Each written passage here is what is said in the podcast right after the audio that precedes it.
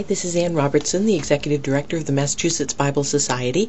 This is the sermon from April 29th, and it was my first preaching gig after leaving the local church and in my new position. I was at the Wellspring United Methodist Church in Shrewsbury, Massachusetts, and fortunately they had someone there who was able to record the service and get that to me. Uh, so thank you to Jerry Barrier for taking care of that. Uh, the passage I didn't read scripture that was read by someone else and isn't recorded. Um, it's the story of Jesus walking on the water from the Gospel of Matthew in the 14th chapter, verses 22 through 33. So I won't read that for you now, but we'll invite you simply to go and look that up and read that story. I selected for this morning the story of Jesus walking on the water to talk about. Um, it's a story that occurs in three out of the four Gospels, but it's only in Matthew's Gospel that we have the additional part about Peter asking Jesus to call him and Peter's subsequent swimming lesson. Uh, most of the sermons that I've heard on the passage about Jesus walking on the water, on this one from Matthew, have focused on Peter, who finds himself sinking into a stormy sea when he begins to doubt Jesus. But if we only focus on the moment that Peter sinks, I think we will have missed the most wonderful and promising part of the story. We can focus on Peter's sinking if we want to, and there are things to be learned from that, but that's not the whole story. I want to encourage us to put failure aside for a minute and look at the promise. Peter walks on the water. He walks on the water just like Jesus walks on the water. Yeah, he sinks after a few steps, but for a brief moment, Peter walks on water.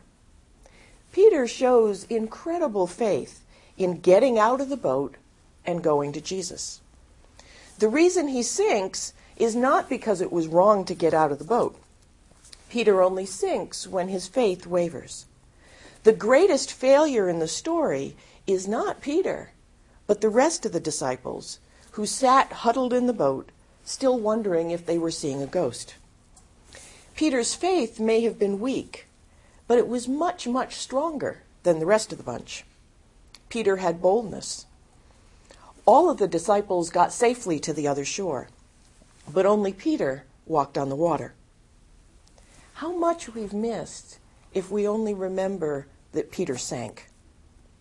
This is a passage I think of promise. If you respond in faith, to the call of God, you too can walk on water. The lesson, as some have put it, if you want to walk on the water, anybody know the other half of that? You got to get out of the boat. we talk so often about wanting to work miracles, to do great things for Christ. But often we want to be able to do that without compromising the comfort and the safety of the boat. We can't have it both ways. Miracles, just by definition, are risky things. They defy the natural order of things. We can't walk on the water without getting out of the boat, without taking a risk.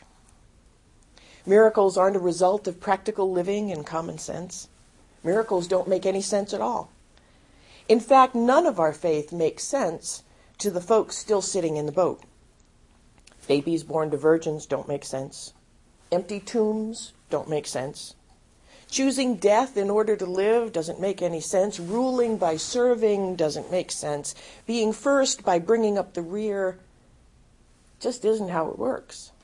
And it sure doesn't make sense to step out of a perfectly good boat at the height of a storm.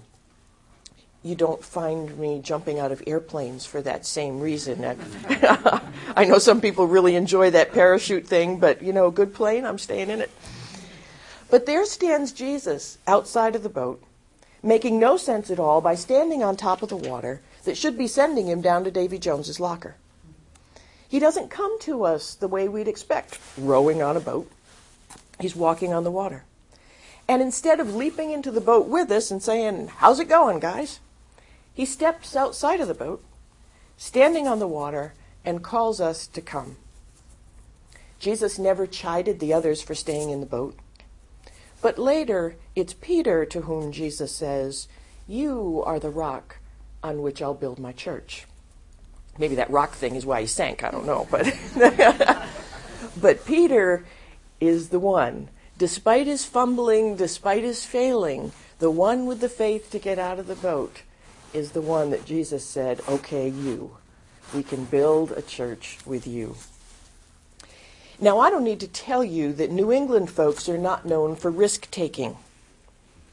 My father's ancestors came long ago from Scotland, and they were much more likely to bury their talent than invest it in risky endeavors. My mother's family was all swamp Yankee fishermen who had enough horse sense to stay in the boat during a storm. So I want to be clear before I go any farther that I'm not talking about taking risks just for the sake of adventure. That was the temptation, I think, of Jesus in the wilderness when Satan tried to get him to jump off the temple and have the angels dash to his rescue. You're not going to find me bungee jumping, cliff diving, participating in extreme sports, or taking any vacation without at least a 50 50 shot of coming home. This is not about putting what God has given to us in jeopardy as an invitation to God to strut his stuff. Peter does take an incredible risk in getting out of a boat on a dark and stormy night. But the key here is he does not put out the first toe until Jesus says, Come. If Jesus is not anywhere near our boat, we would be, crazy to get out of it and try to walk on the water. We can't do that on our own. But when God appears on the scene, new possibilities open before us, and we listen for the guidance of God. And if God says, come, you can take that to the bank. We're not called to be reckless, but we are called to trust. Problem is, our world doesn't live by trust. Our watchwords today are words like protection, security, safe. Whether it's the government, law enforcement, health care, social programs, or financial investment, we hear those words as organizations describe their goals and objectives. We must protect our children, make sure Social Security funding is protected. We have safe schools and want to guard our investments. We now have a whole branch of government called Homeland Security. And there's nothing wrong with any of that. But when we let our concerns for security and safety spill over into our faith, our faith vanishes and we sink into the sea. Faith means nothing if it doesn't mean risk. Faith and trust go hand in hand, and that means so do faith and risk, because trust is a risky business, as we try to teach our children. You can tell me that you trust me to hold your money until you're blue in the face, but until you've actually turned over the cash and walked away with me holding it in my hot little hands, you have not really trusted me. And it's the same thing with faith. You can say, Oh, I have faith in God, all you want. But until you get out of the boat to actually go where Jesus is calling, it's only so many words and so much hot air. There's nothing more important than God, we say. I can do all things through Christ who strengthens me, we quote. With God, all things are possible. We shout it again and again as we sit comfortably in our boats calling the ones who get out of the boat foolish and impractical. And we look at those who do get out of the boat and condemn their lack of faith if they start to sink, completely unaware that even as they sink to the bottom of the sea, their faith has been greater than ours. We have no business claiming that we have any faith whatsoever until we've been willing to get out of the boat when Jesus calls. The call of God to all of us is the same now as it ever was. Go and make disciples of all nations, baptizing them in the name of the Father and of the Son and of the Holy Spirit, and teaching them to obey everything that I've commanded you. We actually see this in the passage from Matthew. At the very beginning, the reason the disciples are getting into the boat is to go to the other side of the lake.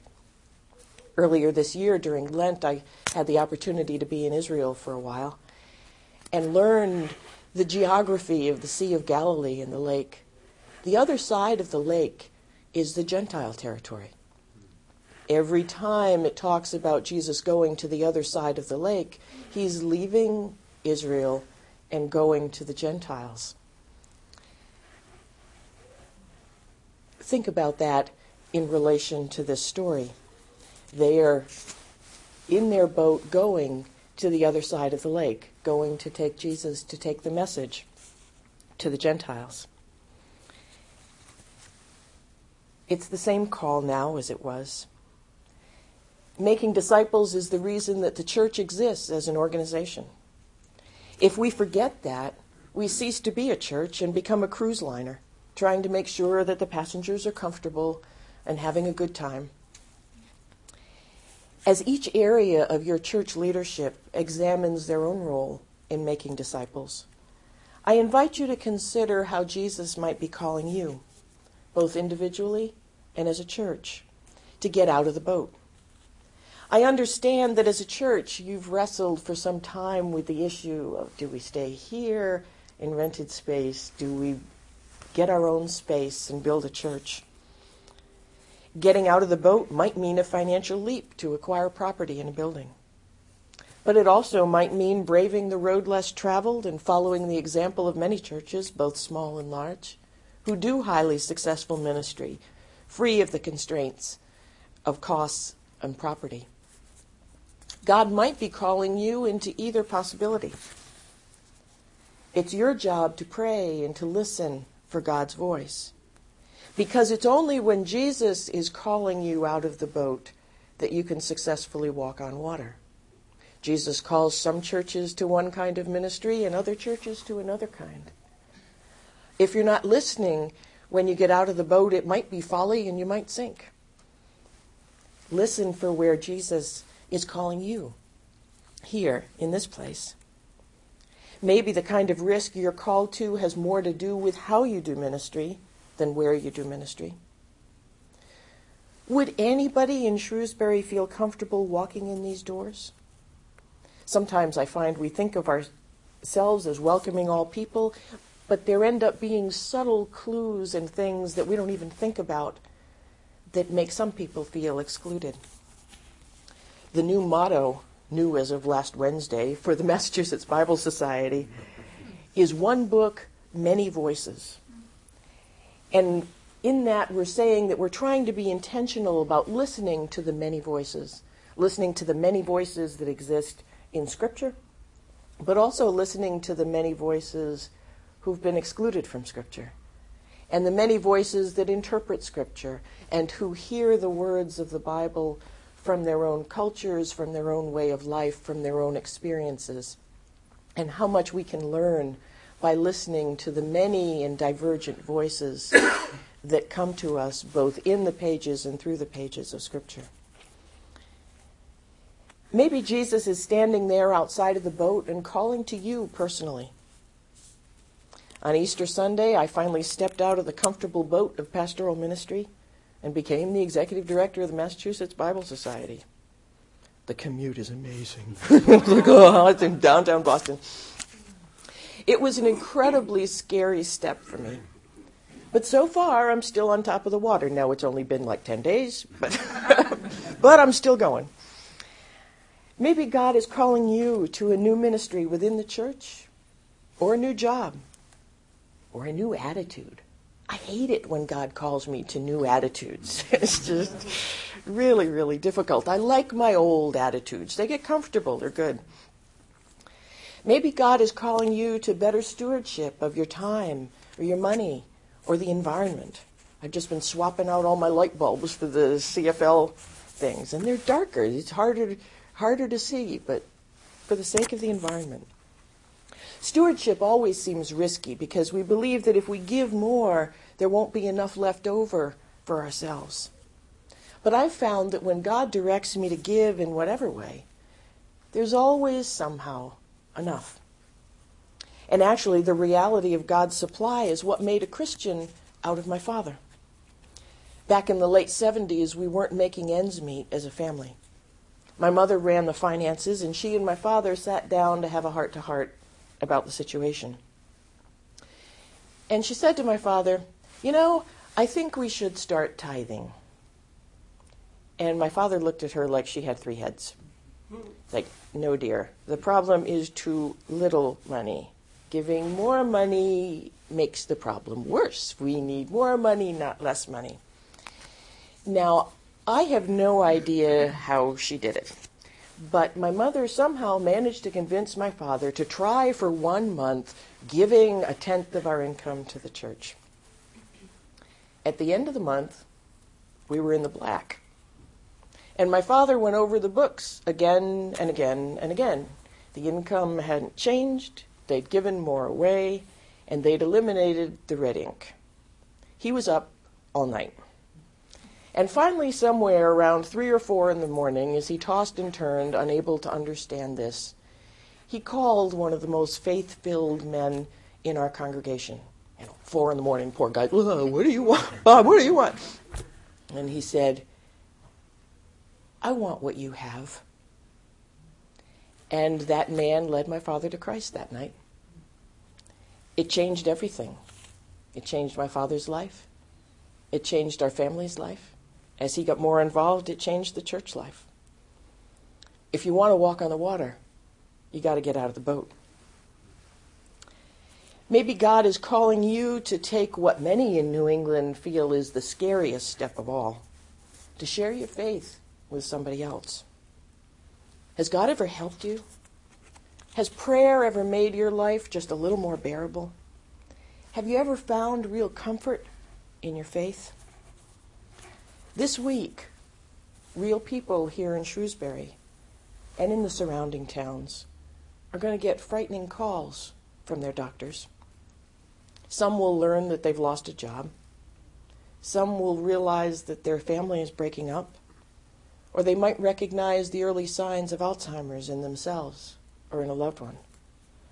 Some might ignore their children or exchange some of those hurtful words we talked about earlier and wonder how to make it right.